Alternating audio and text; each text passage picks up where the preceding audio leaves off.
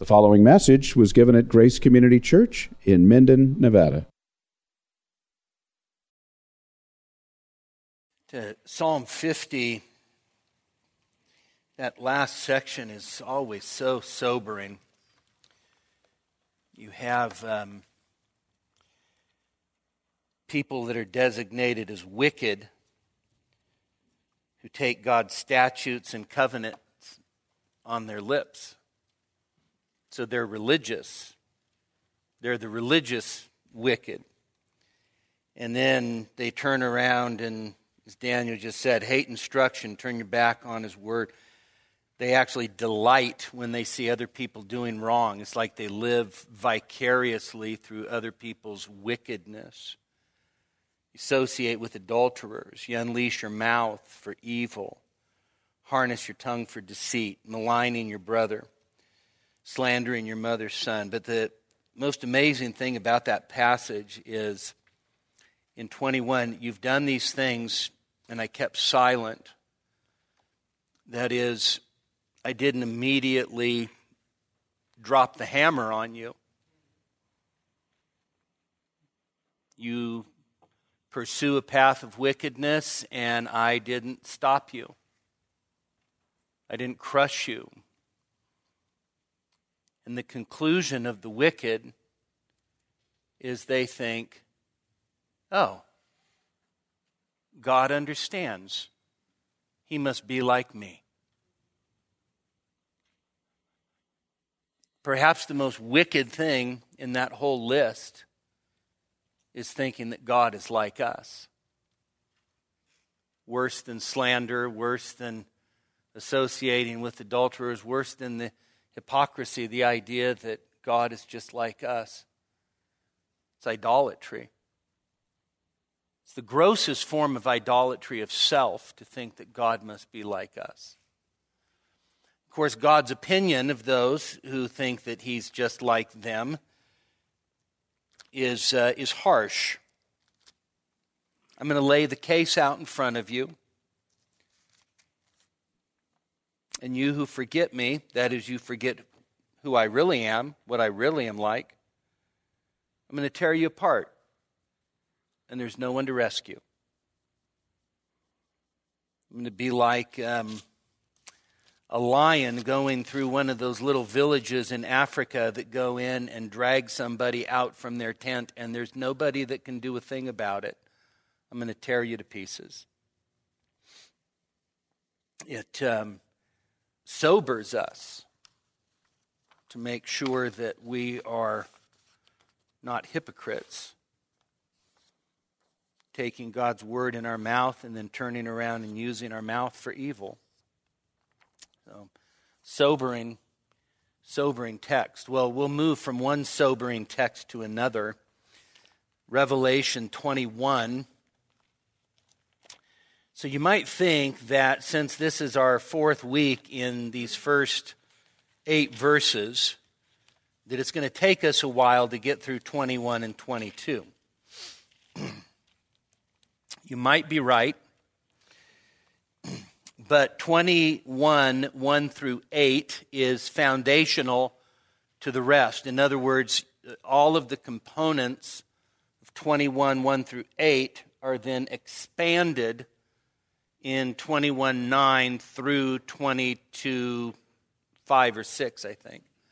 And so we'll, we'll kind of move a little faster, I think, um, unless, of course, Don starts waxing eloquent about jasper and sapphire and chalcedony and emerald and, and uh, correcting me on all of my incorrect. Um, analyses of the stones in the New Jerusalem.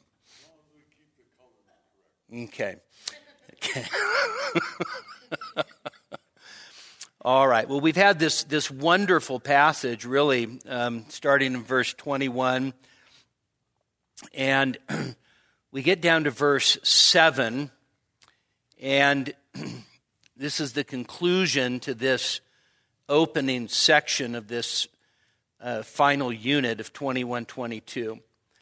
And John says, He who overcomes will inherit these things, and I will be his God, and he will be my son. But for the cowardly and unbelieving and abominable and murderers and immoral persons and sorcerers and idolaters and all liars, their part will be in the lake that burns with fire and brimstone, which is the second death. This, uh, this text of uh, Revelation 21 7 and 8 actually has uh, quite a few similarities to the last two sermons that we've done on the warning passages. Because, in a sense, you have all those components. You have, you have a promise, okay, but you also have a condition, the one who overcomes, right? So, what do you have to do to inherit? Well, there's a condition overcome.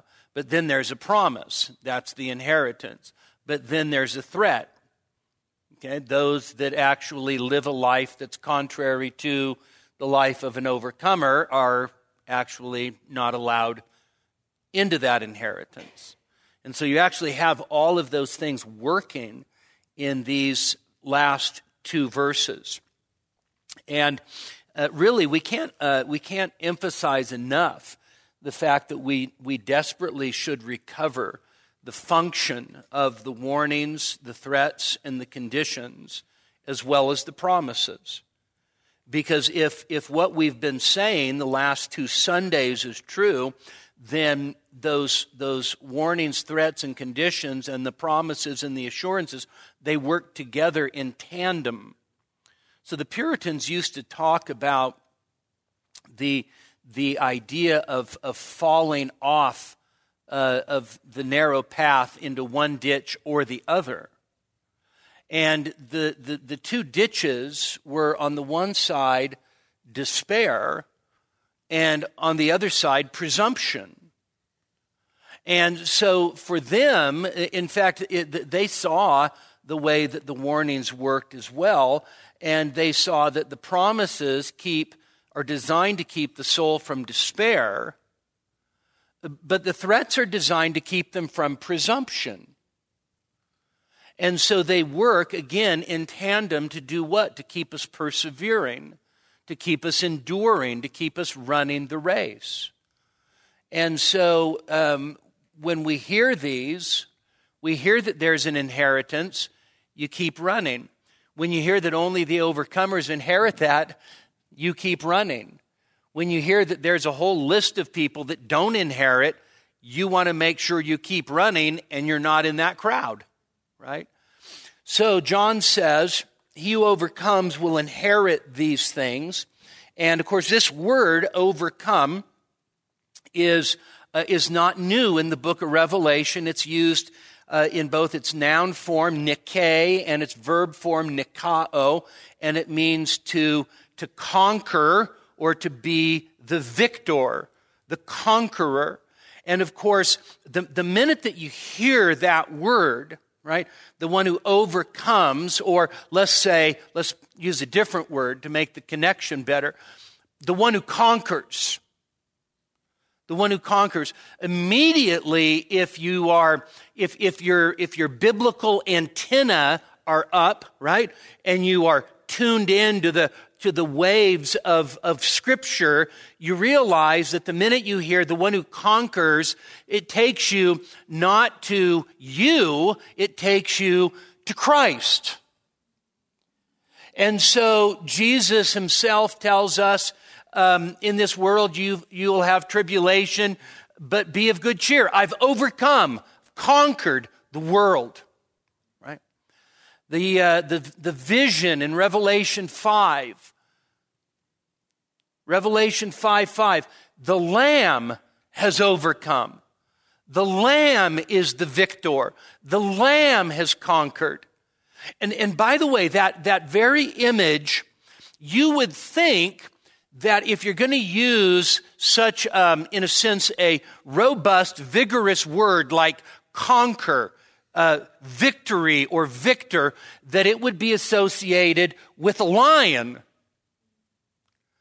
and it's not. It's associated first with the lamb. Before it's associated with the lion of the tribe of Judah, it's associated with the lamb who's standing as if slain. And what that reminds us of is the fact that this conquering, this victory is actually one that is not removed from suffering. And so Jesus has won the past victory. He actually through his blood, through his sacrifice, he overcame. He's overcome death. He's overcome Satan. He's overcome the grave. But there's also going to be a future victory that we saw back in chapter 17. There's going to be this massive war uh, 17, 14, these will wage war against the Lamb, and the Lamb will overcome them, because he is Lord of lords and King of kings, and those who are with him are the called and the chosen and the faithful. And so just as sure as, as, um, overcoming is associated with Jesus' past victory, which secured our redemption, our overcoming is also clearly associated with Jesus' future victory. In other words, you're not an overcomer in and of yourself. You're, you're not a victor in and of yourself. You're not a conqueror in and of yourself. Your victory is always rooted in Christ's atoning victory, and it's always rooted in his coming victory, which he will win by himself without our help. It's not like he's going to say, hey, guys, we need help. Flank, flank the enemy from the right, or we're going to be doomed. Doesn't work that way. He wins the victory. So overcoming or conquering is not some sort of triumphalistic notion, right? I mean, it would be easy to think that way. Right? By the way, there's a lot of triumphalism in Christianity today, isn't there? By triumphalism, uh, if, if you want to put it in, um, in terms that Daniel can understand, um, there, there's a lot of chest pounding today.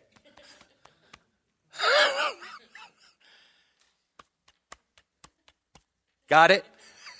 Yeah, and there's this. Um, now we've been doing a whole thing for for a year on biblical manhood. We believe wholly in biblical manhood, but there's a difference between biblical manhood and sort of a uh, a machismo um, kind of Christianity, right? And so that kind of Christianity sort of has a triumphalistic spirit. Yeah? Um, we're going to take over, we're going to rule, we're going to reign. And I think that we should be totally optimistic, but our optimism is always rooted in Jesus' past and future victory. All right? So, in a sense, the idea of, of, of, of us overcoming or conquering ends up being sort of an ironic notion. Because who are the overcomers? They're the ones who suffer. They're the ones who are persecuted. And in fact, sometimes they're the ones who die. The overcomers, in other words, in this present age, don't look like overcomers. And in fact, we've already seen it. We've seen it in Revelation chapter 12. We've seen it in Revelation chapter 13. And there is a sense in which, in which from, from the world's perspective, the church is always the underdog. Always. And the church is always weak. And the church, the church doesn't go around flexing its muscles. The church actually is a church that exists in weakness. It's a church that, that suffers. But it is in that weakness and suffering that Christ's strength is actually made known in us and through us, and it is in that that we end up conquering. Now, of course, to the world, it doesn't look like conquering. To the world, it looks like we're a bunch of losers. Think back to was it 1956, and and you've got Jim Elliot and and Robert uh, uh, Roger Youderian and Nate Saint and um, um, one more, Pete Fleming. And those guys are going to take the gospel to the Auca Indians. They actually have this great strategy. They end up uh, on a sandbar the night before singing, We rest on thee. Right? And the next day they go and they're all killed. All killed. Speared to death. For their bodies to be found by the army. You know what that looked like? Defeat. You know what it looked like? Tragedy. You know the lens of Revelation, you know what it would say? They overcame. they conquered, just like their Savior. Why? Because they were faithful even unto death. And so, the idea here, the one overcoming, um, present participle, so the, the overcoming one. Actually, what that demonstrates is it demonstrates that the, the characteristic of a genuine believer is an, is, is an overcoming one. This is characteristic of who we are. And so just taking, um, our cues from the way this word is used, and we won't, we won't go into great detail here, but Christians overcome the devil. Okay. You do know that, right? We conquer the devil. Revelation chapter 12, verses 10 and 11 then I heard a loud voice in heaven saying, Now the salvation and the power and the kingdom of our God and the authority of his Christ have come. For the accuser of our brethren has been thrown down, he who accuses them before our God day and night. And they overcame him because of the blood of the Lamb and because of the word of their testimony. And they did not love their life even when faced with death. John in 1 John, by the way, this word overcome is used a lot in John's epistles and the book of Revelation. John could say in 1 John 2, um, I'm writing to you, verse 12, I'm writing to you, little children, because your sins have been forgiven you for his name's sake. I'm writing to you, fathers, because you've known him who was from the beginning. I'm writing to you, young men, because you've overcome the evil one. I've written to you, children, because you know the Father. I've written to you, fathers, because you know him who has been from the beginning. I have written to you, young men, because you are strong and the word of God abides in you and you have overcome the evil one. To overcome the evil one is to be delivered from his kingdom, to be uh, delivered from the blindness that he, that he uh, enforces upon unbelievers. And to overcome him means we reject his lies by believing the truth, resisting temptation by believing the truth, and actually overcoming him through the Lord Jesus Christ. We also overcome antichrists. 1 John chapter 4. Uh, back up to verse 3. Every spirit that does not confess Jesus is not from God.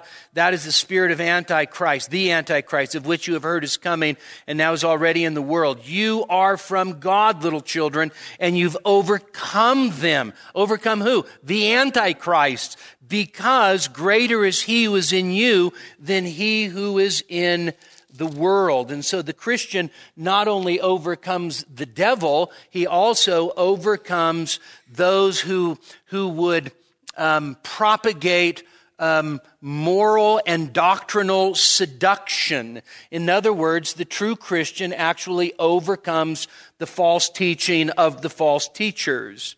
1 John chapter 5 and verse 4 we, of course, know this one for whatever is born of God overcomes the world. And this is the victory that has overcome the world our faith. So, three times in the verse, the same word is used. Overcome is the verb, victory is the noun, overcome is the verb. And so, we've overcome the world, and this is the victory that overcomes the world our faith. And so, in a, in a, in a real sense, the moment that, that we believe in the one who is the victor, The minute that we believe in the one who has conquered, we are equipped in him by our faith to overcome the world. In other words, you don't have to be, you don't have to be seduced by the world. Your fa- by faith, you overcome the world. What does that mean? It means you have the ability by faith to discern truth, live for truth, and to defeat the lies of the world. Okay. So, Christians are overcomers. Think about Revelation 2 and 3. Each of the seven letters to the seven churches ends with this to the one who overcomes, I will give. So the, each of the letters ends with a promise to the overcomer that there's going to be some kind of eschatological blessing for them. And so as we look at this, and we've gone through it quickly, but I think that you can demonstrate pretty clearly that to be an overcomer is simply to live a life of endurance. It's to live a life of, as it were, conquering, overcoming sin and compromise. In a sense, that's what the seven letters are exhorting the church to do. To overcome, that is to resist compromise and to resist sin. And so we overcome the seductions of the world, the world and the flesh and the devil. How? By persevering in the truth. And so overcoming is not some sort of like special forces Christianity.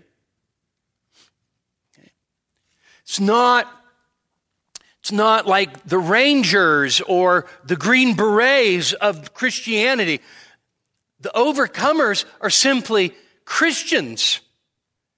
Because overcoming is simply a metaphor for the life of faith.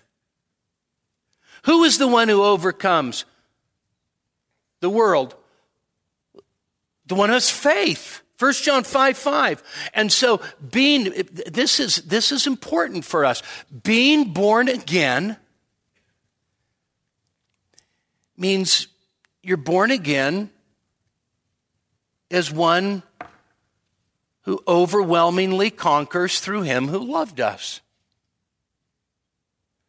Who's the overcoming one? The one who believes in Jesus. The one who believes that Jesus has overcome. The one that believes that Jesus has won the victory. The one actually who participates in Jesus' victory. And now we, we, we participate in those saving benefits which actually come to us through the one who has overcome. And so, overcomers are simply Christians who persevere to the end and they inherit the promises. And the promises are only for those who overcome. And the overcomers are the only ones who inherit the promises. You, you we can say this in lots of different ways. The overcomers are Christians who persevere. Christians who persevere overcomers. Christians must persevere.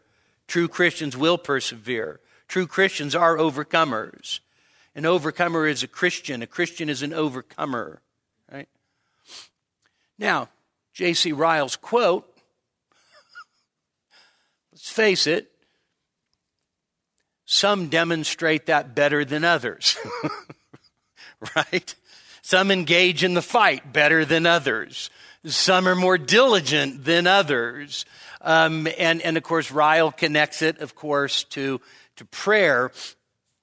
But there are these glorious promises that are made to the overcomers. And so here's, here's the point of 21 7 the overcomers inherit all these things.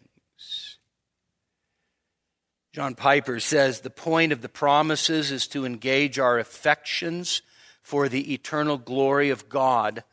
The point of the warnings is to disengage our affections from the perishing glory of the world.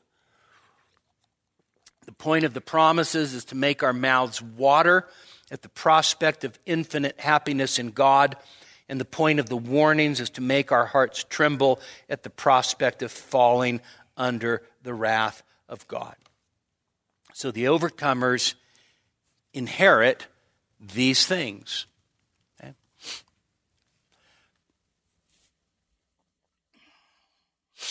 Inherit. Inheritance. It's a grand Old Testament word, isn't it? So in the Old Testament, what did you inherit? So in the Old Testament, what did you inherit? Land. The land was your inheritance. Okay?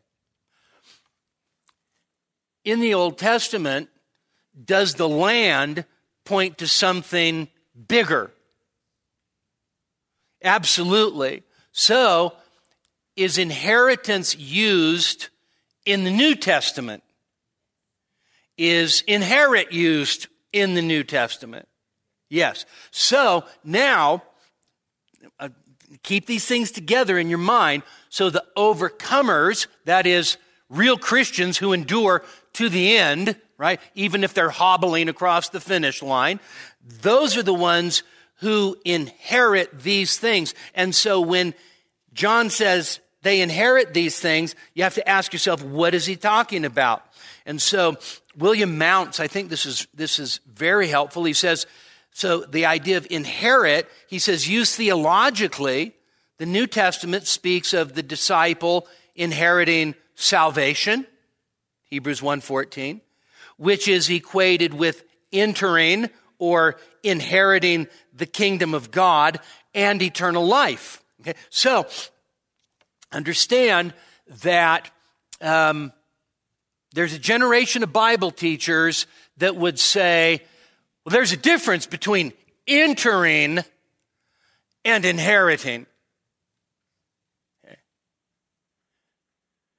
You might not be an overcomer, but you'll still enter, but you won't inherit. And I want to say that is an absolute phony, ridiculous distinction. To inherit is to enter. To enter is to inherit. And so Mounce goes on. He says the inheritance of the Christian is salvation, which is given not by law, but by faith. This inheritance is the reward of the believer, imperishable, undefiled, unfading, and kept in heaven for you the Holy Spirit Himself is the deposit guaranteeing our inheritance until the redemption of those who are God's possession. Right? So, you are, uh, are you an heir right now? Absolutely. Have you received the fullness of your inheritance right now? Let's hope not. All right? Like if this is the fullness of your inheritance, that doesn't speak very well of our Father's wealth and glory, right? So we're heirs and we have an inheritance, but that inheritance is primarily future. It's being reserved for us.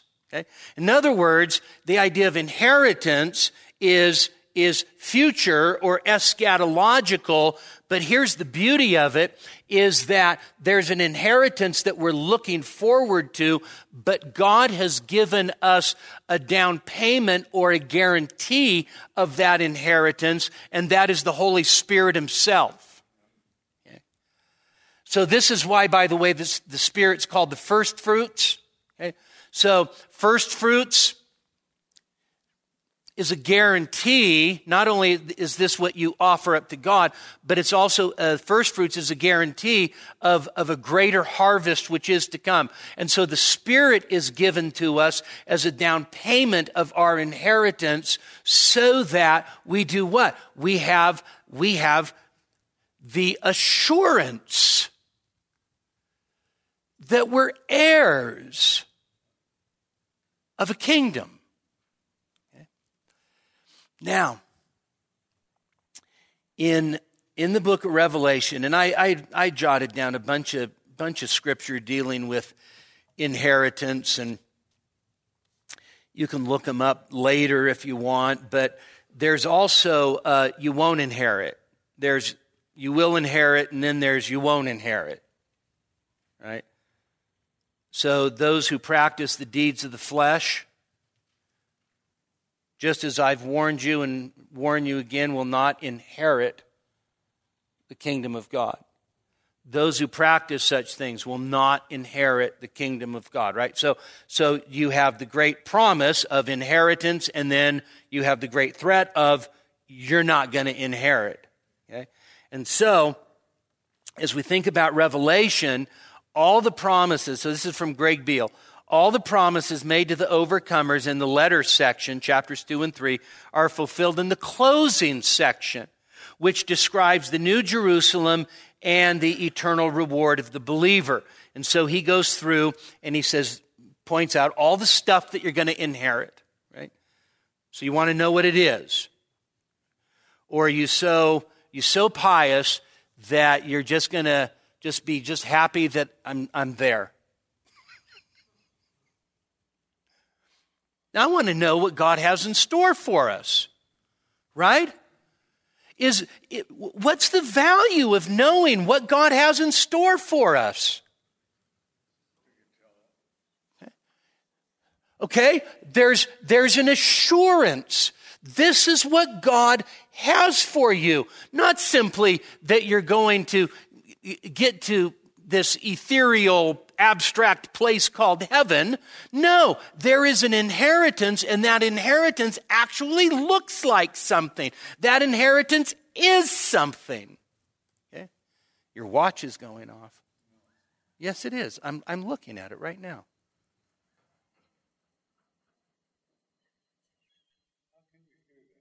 How can you not hear it?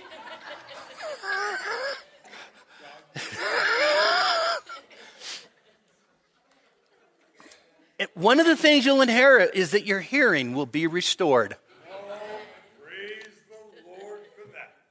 All right. So what Beale does is he goes through he goes through the, the seven letters and then he corresponds those, those inheritances with other texts in Revelation. And so let me just give you some of these. What, what do you as an overcomer inherit?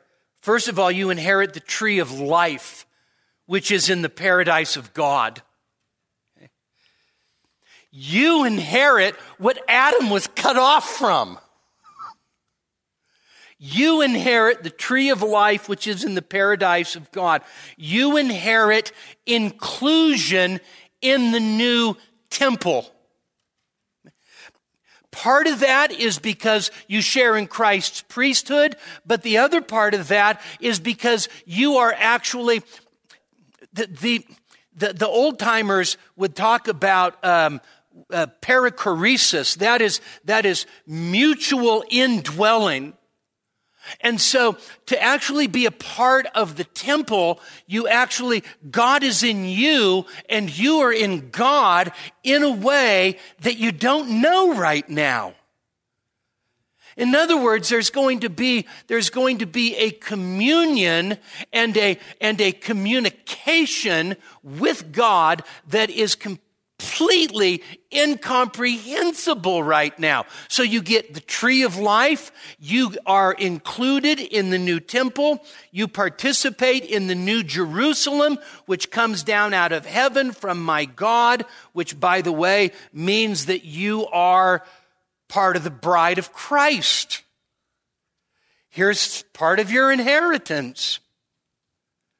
You have God's name written on your person. Your name is written in the book of life. You have bright garments as a reward, a bright stone and a luminary, whether it's a star or a lamp. You have an inheritance that's consummated by reigning with Christ and being completely excluded from the second death. That's an inheritance. And it is absolutely glorious. You could, you could say it shorthand. It's the inheritance of the new creation. But the new creation is made out of redeemed, glorified stuff.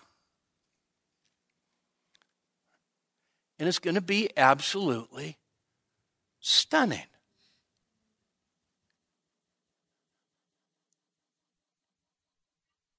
Reserved for you. That's what Peter says. It's reserved for you who are kept by the power of God through faith for salvation which is to be revealed. And so the glory that is to come is our inheritance.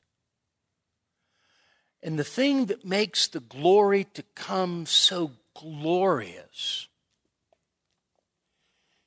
is that we will see and know and love and be loved by God in Christ by the Spirit without any mediation.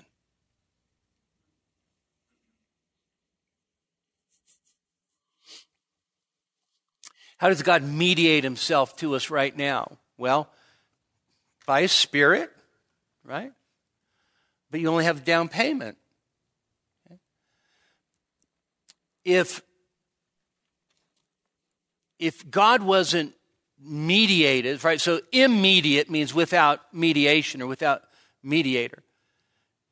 If if if you had God immediately right now, that's all you would think about. Okay? God would be in your thoughts every millisecond, overwhelmed with his glory, taken up in praise right?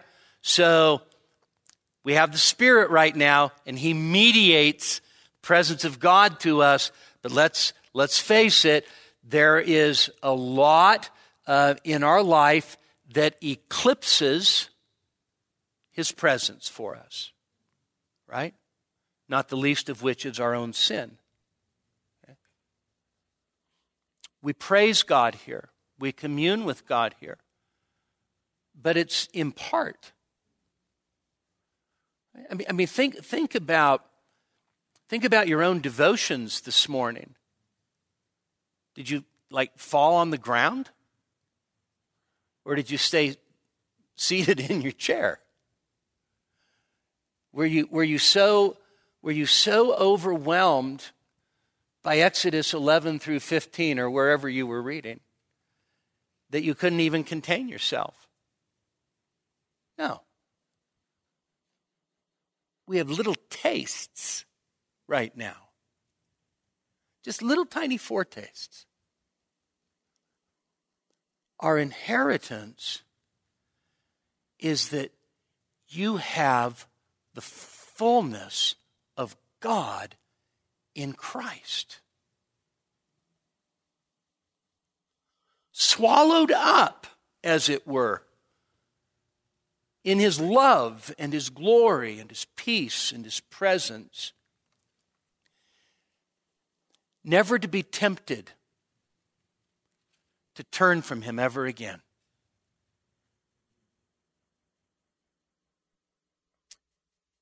Sometimes we think about the sinlessness of the future state in terms of our own glorification, the perfection of our humanity, our affections, our heart, and, and so forth. And, and that's true.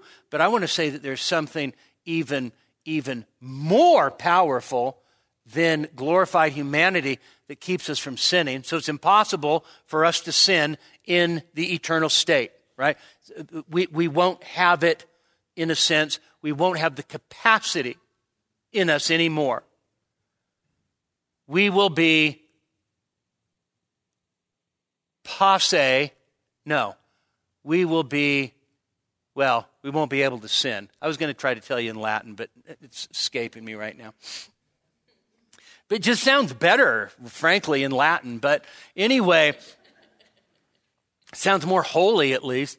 But here's, here's the thing. So you'll have a new constituted humanity. You won't be able to sin anymore. You won't even want to be able to sin. But the thing about it is that you will be so overwhelmed by the, by the immediate presence of the Father and the Son and the Holy Spirit that you will be utterly and totally employed and preoccupied for all of eternity. And it never will get old, and it will only increase. The perfection of the age to come is a perfection that for us will increase. And you say, How does perfection increase? I've already explained it to you a few years ago. Talking about Jonathan Edwards, his vision of his, his, his writing on heaven, right? The balloon. Remember the balloon? No? Okay, so if you blow up a balloon, let's just say this big, is that balloon full? Yeah, yeah. It's not like you got room in there to do anything, right? It's full. Can it expand? Yeah. So can its fullness become fuller? Yes. And what we will be experiencing in eternity because of being in the immediate presence of God with unmediated glory will be the eternal increase of joy. So you can think of it this way in this life, the, the more that we seek after God, the more we hunger for God, the more we walk with God, the more that we obey God, what are we doing? We're actually, we're actually increasing our capacity in the age to come. So, and here's the, here's the beautiful thing, and this is totally Jonathan Edwards. So, some are going to be full, but they're going to be like a balloon this big. You'll be full, but you might only be a balloon this big. Others will be full, but they will be like a huge balloon. All right? Massive. And the beauty of heaven is this the massive balloon, who obviously has much more capacity than the little balloon, won't look at the little balloon and say, hmm, look at you. You're little. Why? No pride. And the little balloon won't look at the big balloon and say, I'm jealous. Why? No jealousy no sin, right? And so you end up having this eternal increase of joy in the, in the immediate presence of God, experiencing his immediate glory, and we will be utterly consumed in wonder and love and praise for all of eternity. I think that was worthy of more than just one little squeaky amen.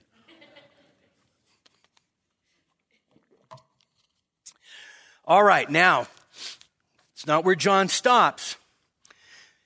He who overcomes will inherit these things, and I will be his God. What's, what's the next line? No, it's, that's not the next line. He'll be my son. The typical covenant promise, which we've already seen, I'll be his God, they'll be my people, I'll dwell with them, right? This is different. This actually is hearkening back to another covenant promise. Not just the generic covenant promise that's in all of the covenants, this one is a particular one. This is why This is why cross references in your Bible don't just take up space that you could be writing in. Okay? They actually show you something. So look at your Bible, and if you have uh, a good version, no, if you have the last part of verse 7 is designated as B. Do you have a little superscripted B in verse 7? I'm going to show you something that will help you read your Bible better tomorrow. So, do you see B? No, no, no, not that B. A little superscripted B. Yes. Okay.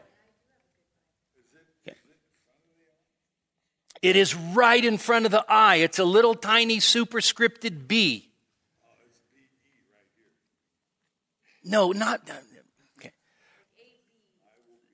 No, not that be. That's a verb of being. I'm talking about just the letter B.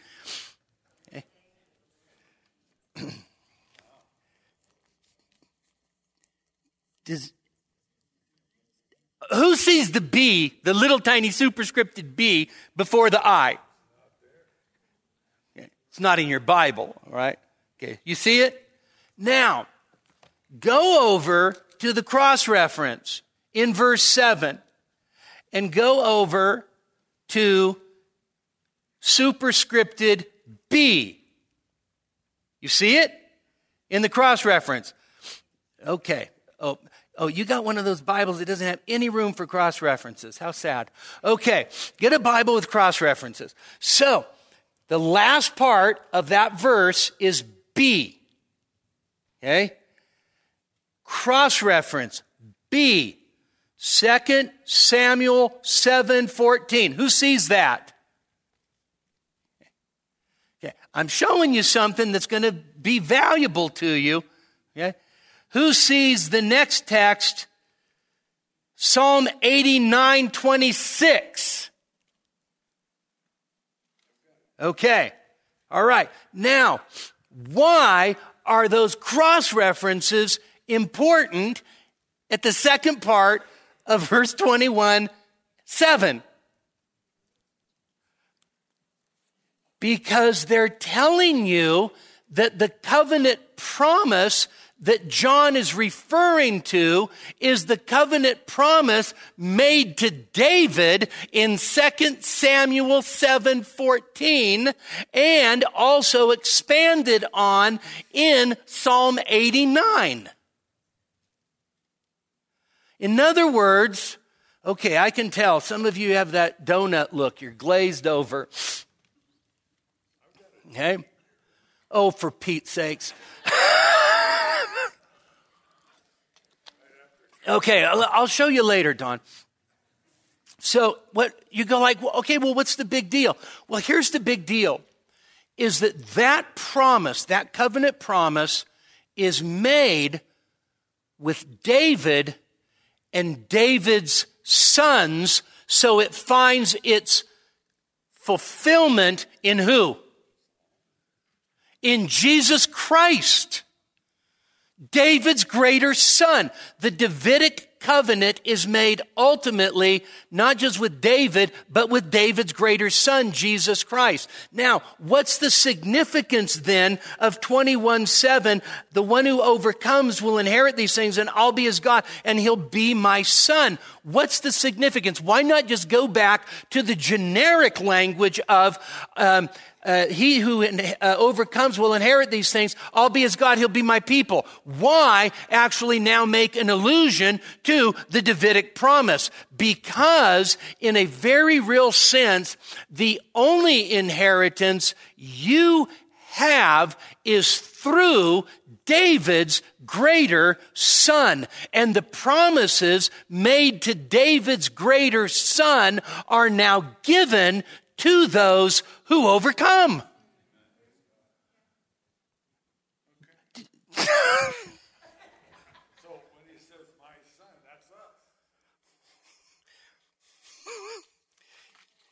Yes.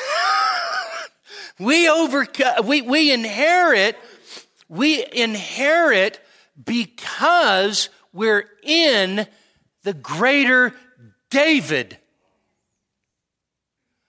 We think of it this way you inherit what God promised to his own son.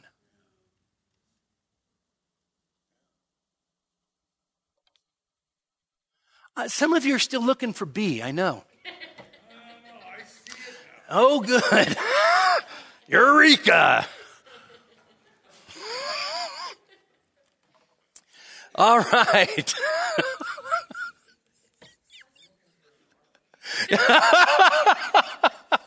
You're looking for what? Uh, throw your phone away. Get a real Bible. Okay. Now, we got to do this next part quickly, and this, this is fine because this is the bummer part. But for the cowardly, and the unbelieving and abominable and murderers, immoral persons, sorcerers, idolaters, all liars, their part will be in the lake that burns with fire and brimstone, which is the second death. Let me just ask you a real simple question. How many groups of people do you have here in these two verses at the end? Only two. You've got overcomers and those that are cast into the lake of fire. That's it. No middle ground, no purgatory. Overcomers and those cast in the lake of fire. Okay? Now, notice those who don't inherit. First of all, the cowardly. Does the ESV say cowardly? Okay. So, cowardly Um, boy, I, I hate to say this, but the word just is the Greek word for cowardly.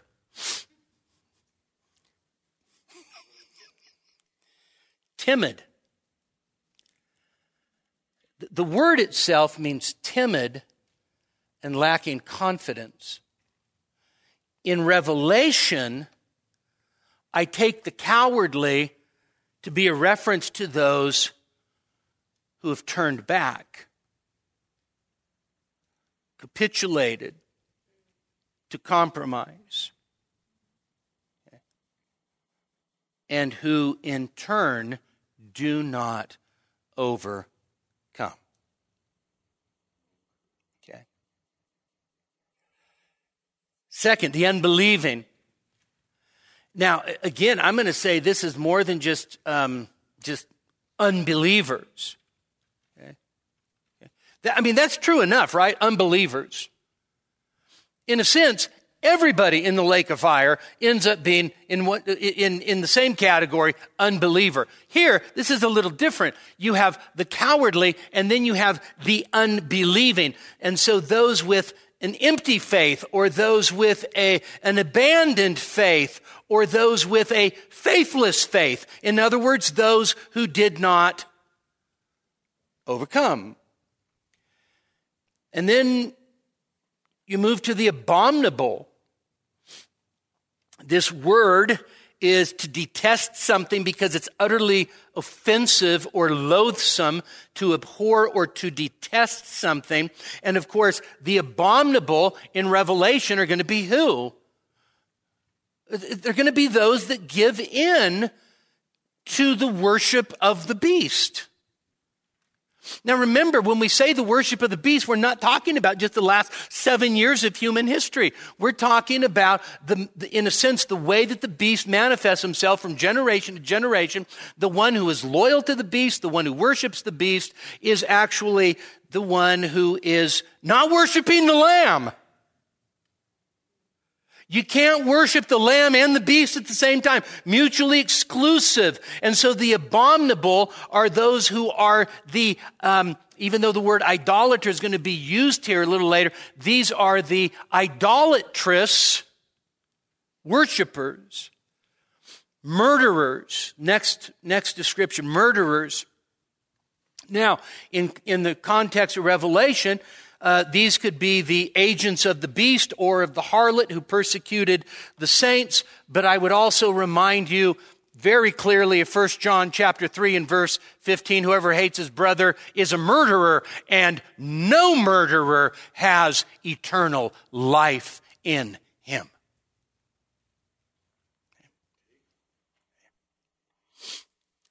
Next, immoral persons, the sexually immoral.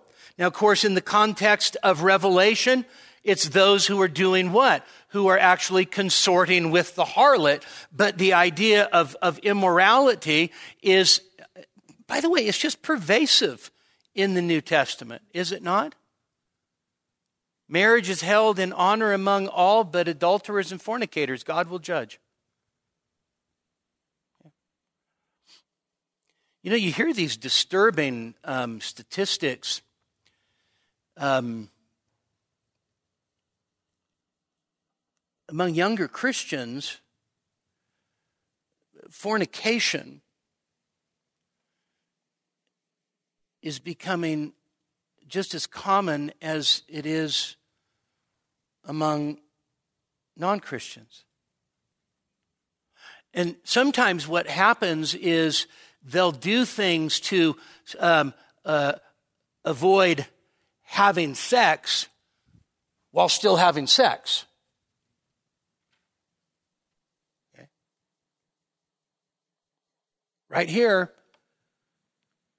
sexually immoral. Next, sorcerers. Pharmakos, one skilled in arcane uses of herbs or drugs, one who does extraordinary things through occult means, sorcerer or magician. And so, uh, sorcerer um, actually combines two ideas um, the cultic or occultic use of pharmaceuticals. I know that's completely irrelevant for us today. Must have been only a first century thing. Idolaters, image worship, idol worship. And then the last one all liars.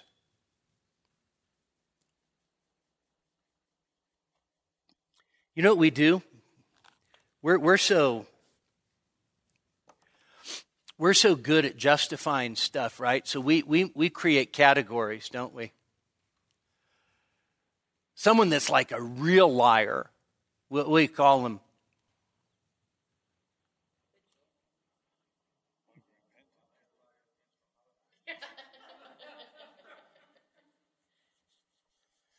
Call something like bald faced liar, right? What do we call a person that just tells little ones? Or what do we call those little ones? Just white lies. I don't even know what a white lie is. I don't think the Bible makes a distinction. Do you? It's just all liars. All liars. Now here's here's something that's really quite interesting. John is fond of the term liar. 1 John 2 4. Let me just read these to you. They're in your notes, I think. The one who says, I've come to know him and doesn't keep his commandments is a liar. And the truth is not in him. Thus says the apostle of love. 1 John 2 22. Who is the liar? But the one who denies that Jesus is the Christ. This is the Antichrist, the one who denies the Father and the Son. So you have, you have different kinds of liars here. You got the liar that says, I know God, but then doesn't live for God. Then you got the liar that actually denies Jesus Christ. So they're the false teacher. And then you've got a different, another liar in, in John 4 and verse 20. If someone says, I love God and hates his brother, he's a liar. Ouch! You, you do understand. All liars have their part in the lake of fire. Someone says, I love God and hates his brother, he's a liar. Where does that person have their eternal portion? Lake of fire. For the one who does not love his brother whom he has seen cannot love God whom he has not seen. 510. The one who believes in the Son of God has his testimony in himself. The one who does not believe God has made him a liar because he's not believed in the testimony that God has given concerning his Son. And so, liars in the Bible are not just people that go around telling falsehood. That's true. It's one of the seven things that God hates. Right? Okay. Proverbs 6 19. But liar also is compromised behavior that denies our confession, false doctrine, hypocrisy. And John says, all liars, their part will be in the lake that burns with fire and brimstone, which is the second death. Sobering. Those who overcome inherit these things. I'll be their God. They'll be my son. But for the cowardly, the unbelieving, the abominable, murderers, immoral persons, sorcerers, idolaters, all liars. By the way, that list is not comprehensive, but it gives you, it's enough to put the fear of God in you. Their part, you, do understand the play on words. They will inherit these things. But their part, their portion, you might say, their inheritance is the lake of fire. It's the second death. It's the second death. And so that is the eternal state of punishment that's already been mentioned to us in Revelation 14, Revelation 19, and Revelation 20. And this, these two concluding verses to this introductory section are marvelous and sobering.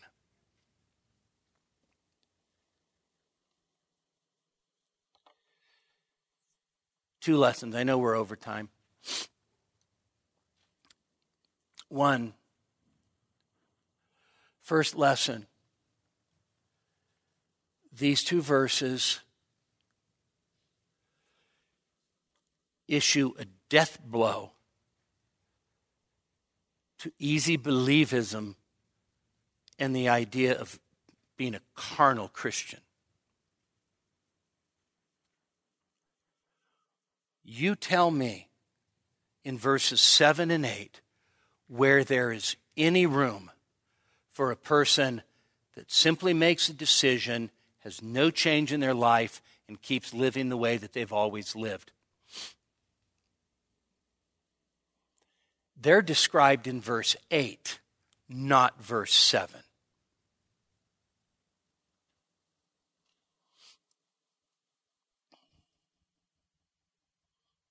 You know, there's this terrible idea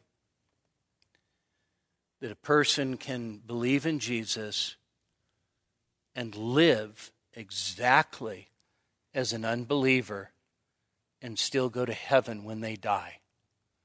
And that is a lie. That is a false gospel. The second lesson for us is this simple keep running the race, be an overcomer.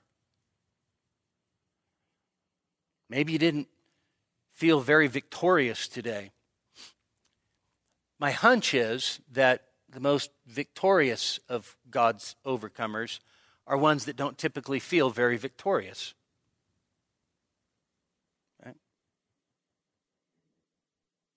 There's a humility, there's a sense of our own failure. You understand that the closer the, more you mature and the closer you move to the light, the more aware we are of our own failures. The more aware we are of our own weaknesses, the more aware we are of our own shortcomings, the more aware we are of our own sins. And so that's why some of the greatest believers throughout church history have been people who have continued to bemoan the fact that they not, are not what they ought to be. But they kept running. And so overcome. You have been, you have been equipped with everything necessary to conquer the world, the flesh, and the devil. And so you fight on. And you fight on. And you fight on. Is it possible to get weary in the battle? Of course it is. Is it possible to get tired of the conditions of the battle? Of course it is. Ariel and I just watched the 10 part uh, HBO series, The Pacific. World War II. Some of the fiercest fighting in all of the war was over those little islands in the Pacific.